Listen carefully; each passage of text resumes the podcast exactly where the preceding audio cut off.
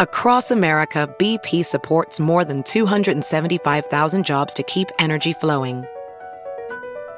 Jobs like building grid scale solar energy in Ohio and producing gas with fewer operational emissions in Texas. It's and, not or.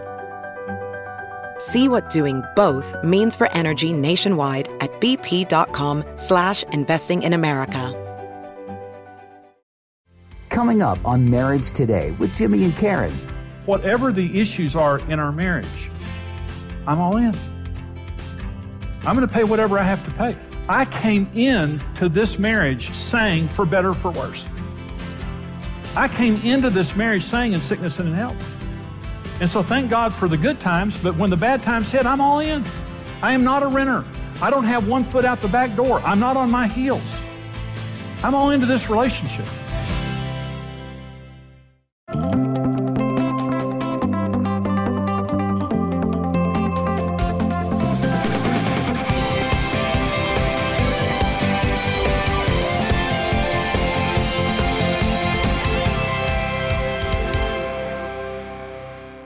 Is a covenant.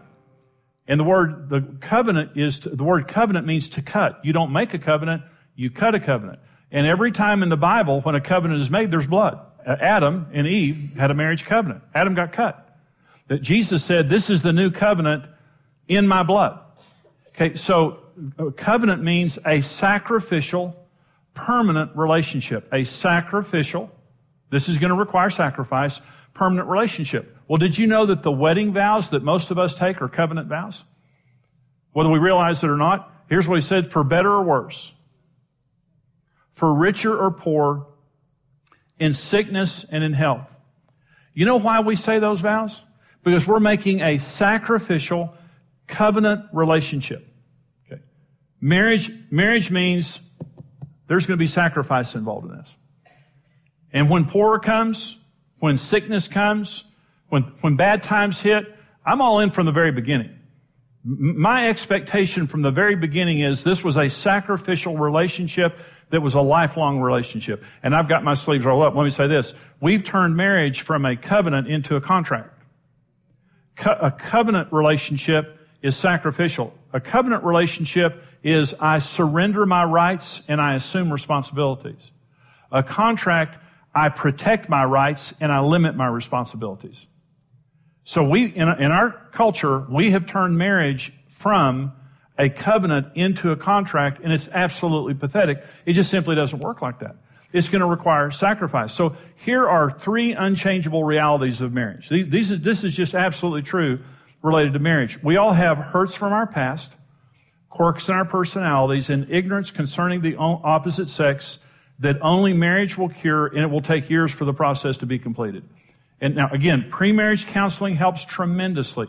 A right courtship time helps tremendously. But even with all that, we're imperfect people and we're entering into marriage and there, it's just going to take a while. And it's going to be a long process. There's going to be sacrifice that has to be made. And that's just the truth. And so a lot of times, the more fearful that people become in marriage, the more idealistic they become. And, and I see women sometimes, they're not just looking for a husband, they're looking for Jesus Jr. You know, it's like, I want the perfect man. Well, that, that perfect man is sitting in heaven. There's no perfect men down here. I see men that are looking for a spirit filled Stepford wife. You know, they're looking for this just absolute perfect, I'm going to find the perfect person. No, you're really not. You, the right person, yes. You're going to find the right person.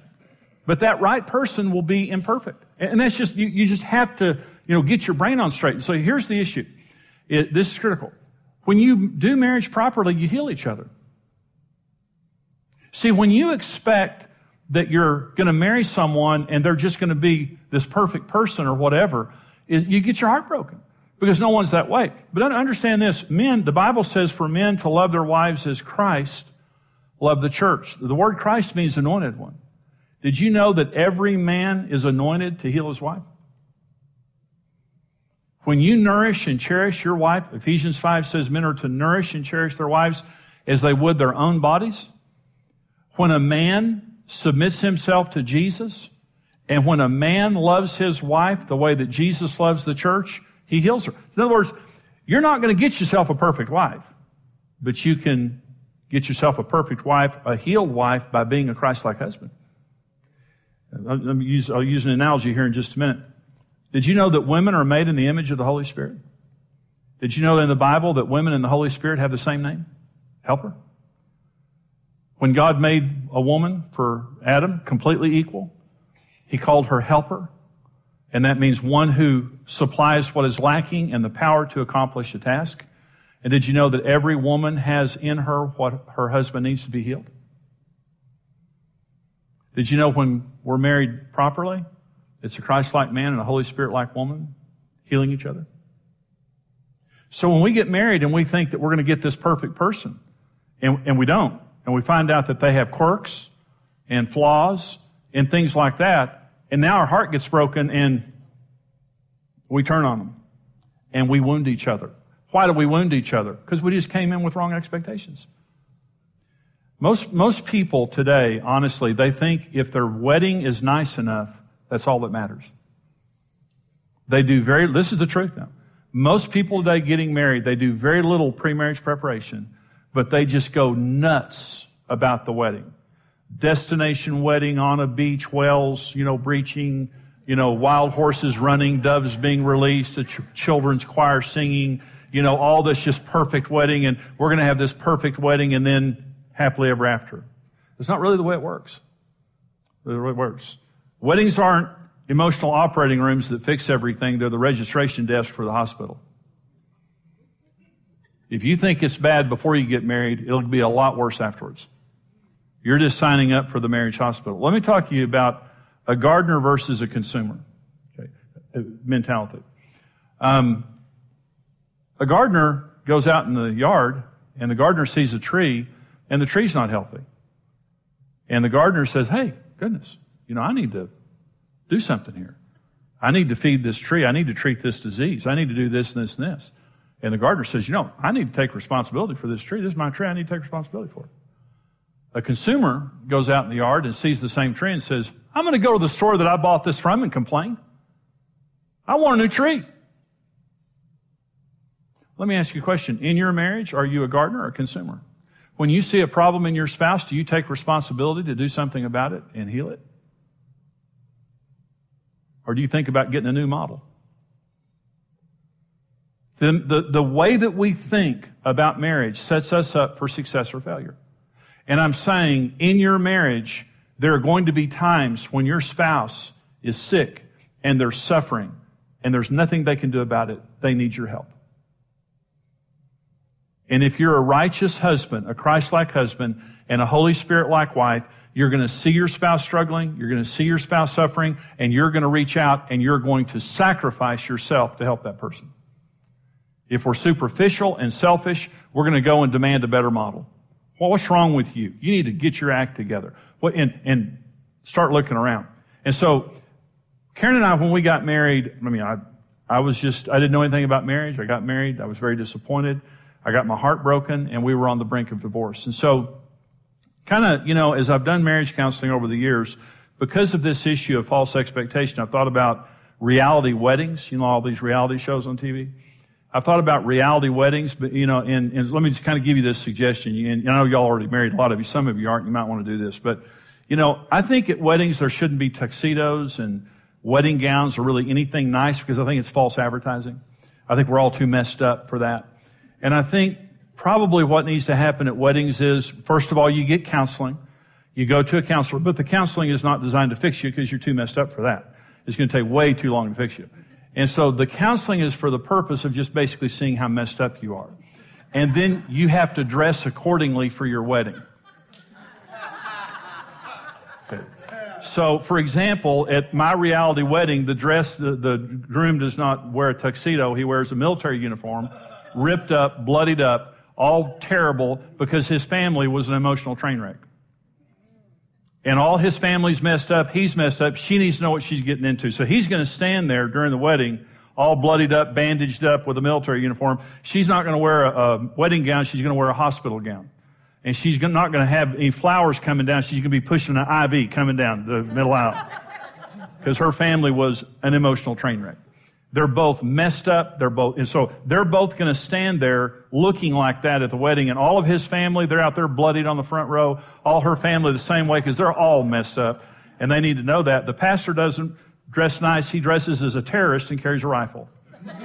And if anyone gets happy during the wedding, he fires around just to shut everybody up. This is a serious event, and everybody needs to know the reality of what's going on. Now, I don't think anybody's going to do that, so I've got a second option here. These, these are my reality vows, and I offer these to everybody getting married. These are my reality vows that I think every couple should say at their wedding. I do solemnly swear to take you as my lifelong patient, to bandage and to medicate you as long as we both shall live. I will love you for richer or poor, for better or worse, in sickness or in sickness because you're one sick puppy. And I don't see you getting well anytime soon, though I'm hoping for some improvements today. I realize that the pretty clothes you're wearing here on our wedding day are rented and will be returned you will probably never look this good again. That's why we're taking so many pictures to preserve this rare moment. I also understand that reality is waiting for me at our hotel room, where tomorrow your morning breath will announce the dawn of our lifelong journey together, and the harsh morning light will reveal the real you. In spite of all of this, I love you with all of my heart and wholly commit myself to this marriage until death do us part. So help me God, because I'll need all the help I can get. Those are my reality. That I offer those to y'all. But see, disappointment's the number one reason for divorce. Is Jesus, I love Jesus. I just love the way that Jesus does things. Day one, he walks up and says, here's the deal, you want in? This is going to require sacrifice. This is going to require you making some hard decisions. Are you in? I want you to be in, but I don't want you to come in with your brain all wrong. I love Jesus, but I hate the devil. I hate the devil. I hate the way he sets everything up for failure. Everything is so pie in the sky. Everything is so idealistic. It has to fail. It has to fail. And so I'm obviously joking about my reality weddings here, but I'm saying this, it's better than what's going on right now. With people dressing up and acting as though everything's fine and everything's beautiful and they're all prepared for marriage when they're not. And it's not going to work. It's not going to last. Here's, here's the second unchangeable reality of marriage. Without an understanding of reality and a strong commitment to the marriage, every significant problem threatens the marriage. When, you, when you get married and bad things begin to happen and you begin to get disappointed, you get on your heels. When you enter into marriage with a sacrificial covenant mentality, there's no question I'm staying. There's no question that I'm going to fix whatever the issues are in our marriage, I'm all in. I'm going to pay whatever I have to pay. I came in to this marriage saying for better, for worse. I came into this marriage saying in sickness and in health. And so thank God for the good times, but when the bad times hit, I'm all in. I am not a renter. I don't have one foot out the back door. I'm not on my heels. I'm all into this relationship. I'll do whatever it takes. Across America, BP supports more than 275,000 jobs to keep energy flowing. Jobs like building grid-scale solar energy in Ohio and producing gas with fewer operational emissions in Texas. It's and, not or. See what doing both means for energy nationwide at bp.com slash investing in America. University of Chicago, Linda Waite, uh, did a survey, and she wrote a book called The Case for Marriage. It's a wonderful book. But she surveyed a group of very unhappy couples. And uh, these were people that, that were just basically miserable in their marriages. Five years later, 85% of the couples who were very unhappy described their marriage as very happy. And in describing the commonality of what those couples had in common, she said a couple of things. One is they had a strong work ethic. In other words, they didn't mind working.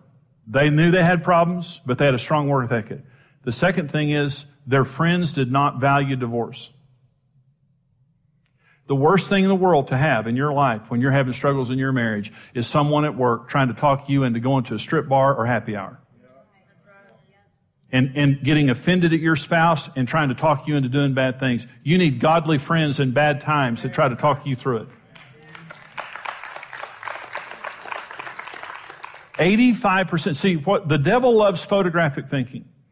And photographic thinking is when you're going through hard times, he comes and takes a snapshot and says, Welcome to the future. They'll never change. You're trapped in a bad marriage. It'll never change. You need to get out. You need to, you need to find somebody else. That's photographic thinking. But that's not the way God thinks. God thinks prophetically. And God comes to us and gives us hope and tells us, if you'll believe, I'll do a miracle in your marriage. If you'll be my partner, if you'll roll your sleeves up, we'll defeat this enemy. We'll do this. And covenant relationship is a relationship that's willing to do anything. Uh, you come into covenant knowing this is going to cost my life. This is going to cost me everything. This is covenant. There's blood here. And when God created marriage, God have, could have created Eve out of the dust just like he did Adam. But that wouldn't have been a covenant because there's no blood. But he cut Adam. And marriage is a sacrificial, permanent relationship that God only blesses when it's a covenant. It sacrifice. That's why Jesus turned to the people and told them, this is going to be a sacrifice. This is not going to be a walk in the park, but it's worth it.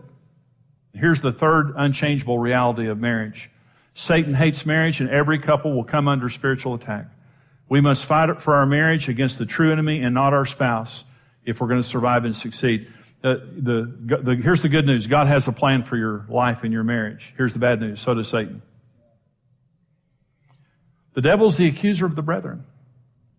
And he hates marriage because marriage is the image of God. He hates marriage is because it's the most sacred institution on earth. God created marriage in Genesis chapter 1. It is the first institution he ever created, and it's the foundation for every other institution on earth. And he's a strategist. He understands if he can destroy marriage, he can destroy all of society. He hates your marriage. He hates what your marriage represents. And he hates the potential that you have together in God. And an unchangeable reality is you're going to have to deal with the devil in your marriage. He's going to come. The Bible says that when we go to bed on anger, we give a foothold to Diabolos. And every single time we go to bed on anger in our marriage, we will be counseled by the devil, whether we know it or not. And he will interpret our spouse's behavior to us. He'll try to get us offended toward each other. He'll try to convince us that we made a mistake. And you've got to close that door on him. You don't go to bed angry. You talk things out right now. You don't sit there and let the devil tell you that, you know, uh, there's something wrong with your spouse. You married the wrong person. You, we deal with our anger every day and we take our thoughts captive. And I'm not going to let the devil tell me something about you that God hasn't said. God loves Karen Evans perfectly, and it is impossible for me to get him offended at her because he's mad, mad in love with her, madly in love with her. And any time that I feel anything other than that type of love for her, the devil's got a thought in my mind. And so we're going to have to deal with the devil. And here's, here's what I'm saying. The, the, the, the news is that in order to succeed in marriage, we have to treat it as a covenant. And we have to sit down day one and count the cost. There's going to be, there's going to be some sacrifice here. We're going to have to war here. We're building something great. We've got to count the cost because it's going to take us every single thing we have. And this is going to be challenging. The other side of that thing is we're going to succeed and it's going to be the most awesome thing we've ever done in our lives and we're going to make a difference for God. We're going to raise godly children. We're going to make a difference in the world, so on and so forth. And the devil can't stop us as long as we have the right mentality, the right expectations, and biblical relationship skills. We cannot be stopped. We're going to succeed in everything we do.